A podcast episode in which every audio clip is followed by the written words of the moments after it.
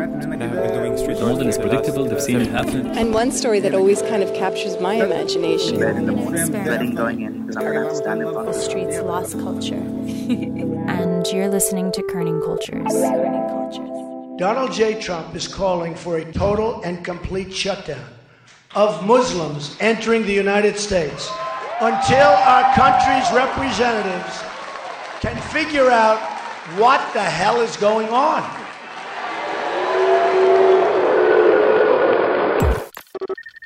So today we want to mess with your heads a little bit. About a month ago, I was talking to this guy, Ray Hanania, who lives in Chicago. We'll hear more from him later on in the episode. And he just opened up about his political views and he said, I'm an Arab American and I'm supporting Trump. And that's just not something that you hear every day. And it's not something that I even knew existed. Why would someone who's Arab and or Muslim support this man who wants to shut you out of the country? And so began this hunt to find Americans of Middle Eastern descent who are supporting Trump. Did you think that Ray was the only one or did you think there were more? I definitely did not think there was as many as we found out that there were.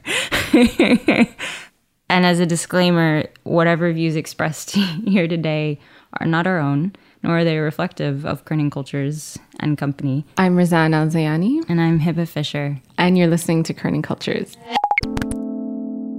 The first person we want you to meet is living in Seattle. He's a real estate developer, and his name is Hussein Khurram. He's a Muslim Iranian American. I will release my tax returns against my lawyer's wishes when she releases her 33,000 emails that have been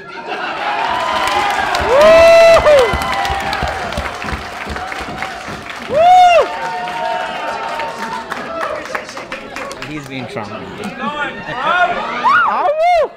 So the man sitting next to me, hooping and hollering, is Hussein, and we are at the Republican viewing party for the first presidential debate, end of September. How were people greeting him? What was that like? So there's about 100 other Republicans who are milling through the room, and he knows everybody. I mean, he's been a member of this party for 15 plus years. He's really proud to be part of the Republican community. My name is Hussein. I didn't change my name. I'm a Muslim American. When I'm with my Republican friends, I feel at home. So Hussein and I sit down to speak at length, and he's a real estate developer. So we go to one of his apartment buildings in downtown Seattle and you walk up to the building and there's Trump Pence signs hanging off the balconies. And most of the tenants in this building are old Iranian men and women. And you see them playing board games in the common room and they're speaking to each other in Farsi. And most of them are voting for Trump, like Hussein. You know, I don't have any exact numbers, but I would tell you there's a significant number of Middle Eastern Americans who supported Trump,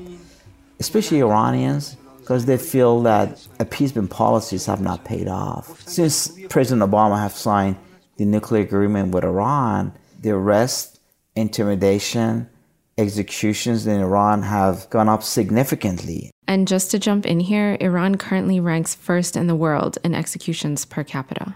I think one of the biggest arguments I hear on the other side against Trump is that he says very racist things. So he says things like most of the Mexicans who are here are rapists or killers, and that's why we need to build a wall. I mean, what, what do you hear when you hear these things? You know, he's not racist. He's not racist. No, he's not racist. How do you how do you well why do you think that? When when he came here to Seattle about ten days ago, I was at the reception. I was I'm one of his fundraisers. Now there was just about 100 150 100 150 donors heaviest biggest donors. I was just standing there talking. Then i heard him say is mr Khurram here? My last name is Khurram and i said you can't just you can't be kidding me. Then he says is mr Khurram here? And i said yes sir i'm right here. And he said you know i wanted to thank you for what you've done for me. I want you to know and he thanked me in person and all my friends who were at the reception they said how'd you know trump and I said, guys, I don't know what happened. He just, he must have really liked me. there were 100 other people to thank, the people who had a lot more influence than I did, but he only thanked one person. He could have said, no, this guy's Muslim, I don't like him. But he didn't. He reached for me. So I, I don't think he's, no, I don't think he's racist. He's a realist. How do you think your personal life would be affected under Trump? He says he wants to ban all Muslims from coming in. What do, what do the next four years look like as a Muslim American? Let, me, let me put it this way here. I do not think he's there to discriminate against Muslims. I don't think it is. When he was talking about the Syrians, and I look at his words exactly, he was talking about the Syrian refugees coming to the United States. Well, people just show up with no documentation, no ID are we wise to let these people into our country when ISIS have said that I'm going to have some terrorists planted in the ranks? I would say we need to take a better look at that. I have no issue with that because I want to be safe. You want to be safe. Do you want your family to be blown up? No. And I think we should expand the idea of vetting. I do not think that would discriminate against any religion. It would discriminate against people who have bad intent. But how do you how would you judge that? Do you trust that he knows how to do it right? He, he what I would tell you is this. He's a developer like me. We developers don't have all the skills. We hire, we put a team together, and he is a good manager. And I can tell that because of all he's done his financial empire. Look at the way he's managed his kids. Amazing. He's got three wives, but the kids are just perfect with all the wealth and the money that it was around him, you would think that these kids would be druggies, would be losers, they couldn't talk. But look at him, the model citizen, the great speakers. They even speak better than their dad does. You know what that tells me? This guy's a good manager. If he can manage his own life, let's hire him to go to work for us to make America a great place again. This is a disturbing election and a disturbing choice. I was, and I am still, a big Bernie Sanders supporter. Uh, Bernie Sanders would have been the best candidate ever. And the fact that we lost him. So I said, I'm going to support Trump this is Ray Hanania, the man who started us on this wild goose chase of Middle Easterners supporting Trump. He is a Palestinian American, he's a journalist, and he's living in Chicago. My name's Ray Hanania, and uh, Ray is not, Raymond is not an Arabic name. My uh, dad immigrated to this country in the 1920s. He goes back home in Jerusalem, and he is fixed up with my mother, who's from Bethlehem. They meet, and four weeks later, they're married. Come here to the States in 1952, and she's in the hospital having me, her first child. All she hears on the intercom, she can't speak any English, just Arabic. All she hears on the intercom in the hospital is Dr. Raymond, Dr. Raymond, Dr. Raymond. You know, he wanted an American name she wanted an Arab doctor, so they named me Ray. So, to the mild dismay of his parents, Ray becomes a journalist and he champions Palestinian issues in the media. So, during the first Intifada, he was on the ground in Ramallah and he interviewed Arafat several times, documenting the peace negotiations from the Palestinian perspective.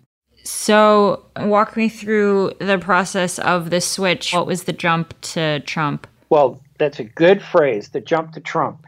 Uh, I jumped to Trump, and I'll tell you why. Not because I believe Trump is going to be a great president. I don't believe any of the presidents have been great. Even the ones that you want to be great are not great, like Barack Obama. And then Donald Trump comes along, and the first moment I decided to support him was when he said – he was going to be neutral on the issue of Palestine and Israel. Whereas Hillary, on the other hand, has been staunchly pro Israel. This next clip is her speaking before AIPAC, the Israeli lobby in the United States, this past March in 2016. The United States and Israel must be closer than ever, stronger than ever, and more determined than ever to prevail against our common adversaries and to advance our shared values. And I did more research on Trump, and I found out one of his best friends and closest friends, Farouk Shami, is a Muslim Palestinian from Texas. So I'm going to vote for Trump, even though it's a 50 50 risk that he may be just as bad as Hillary, or maybe there's a chance because he's so uncontrollable that he might tell the Israelis to flip off. And he might end up getting a fight with the Israelis because that is his character. And just as easily as he moved from one position to another, I think he could do that in the Middle East. And he could turn out to be the catalyst that changes the dynamics of how this country deals with the Middle East. Now, people say, oh, that's a big if. But I say, okay, and I'm willing to risk with him rather than risk with somebody I know is going to take me down a road I don't want to go down. It's funny how Ray is banking on the fact that Trump is very erratic and he's banking on that being a good thing, whereas everyone's banking on that being a bad thing. Because he's so erratic, maybe some good will come of it. Like, seriously, what an optimist. Now, to me, it's a strategy. He's uncertainty. That means an opportunity to win. It's like throwing dice on a crap table. You just might win, you know? And I think it's that uncertainty that I just think it's a better option today than uh, to go with somebody who everybody claims, oh, she's a good person. Well, yeah, unless you're Palestinian. She voted for the Iraq War. You know why? Because at the time, it was good for her career. Bernie Sanders didn't do it. He was against this. When it could have been good for his career, he chose principle. So I'm looking at a political system that really is corrupted from the core, and we need to reset it. And it's not going to get reset with Hillary Clinton. Trump is not the best candidate. I certainly don't like everything he says, but he's in a position where he's going to flip the switch and reboot the computer. He's going to unplug it and he's going to plug it back in.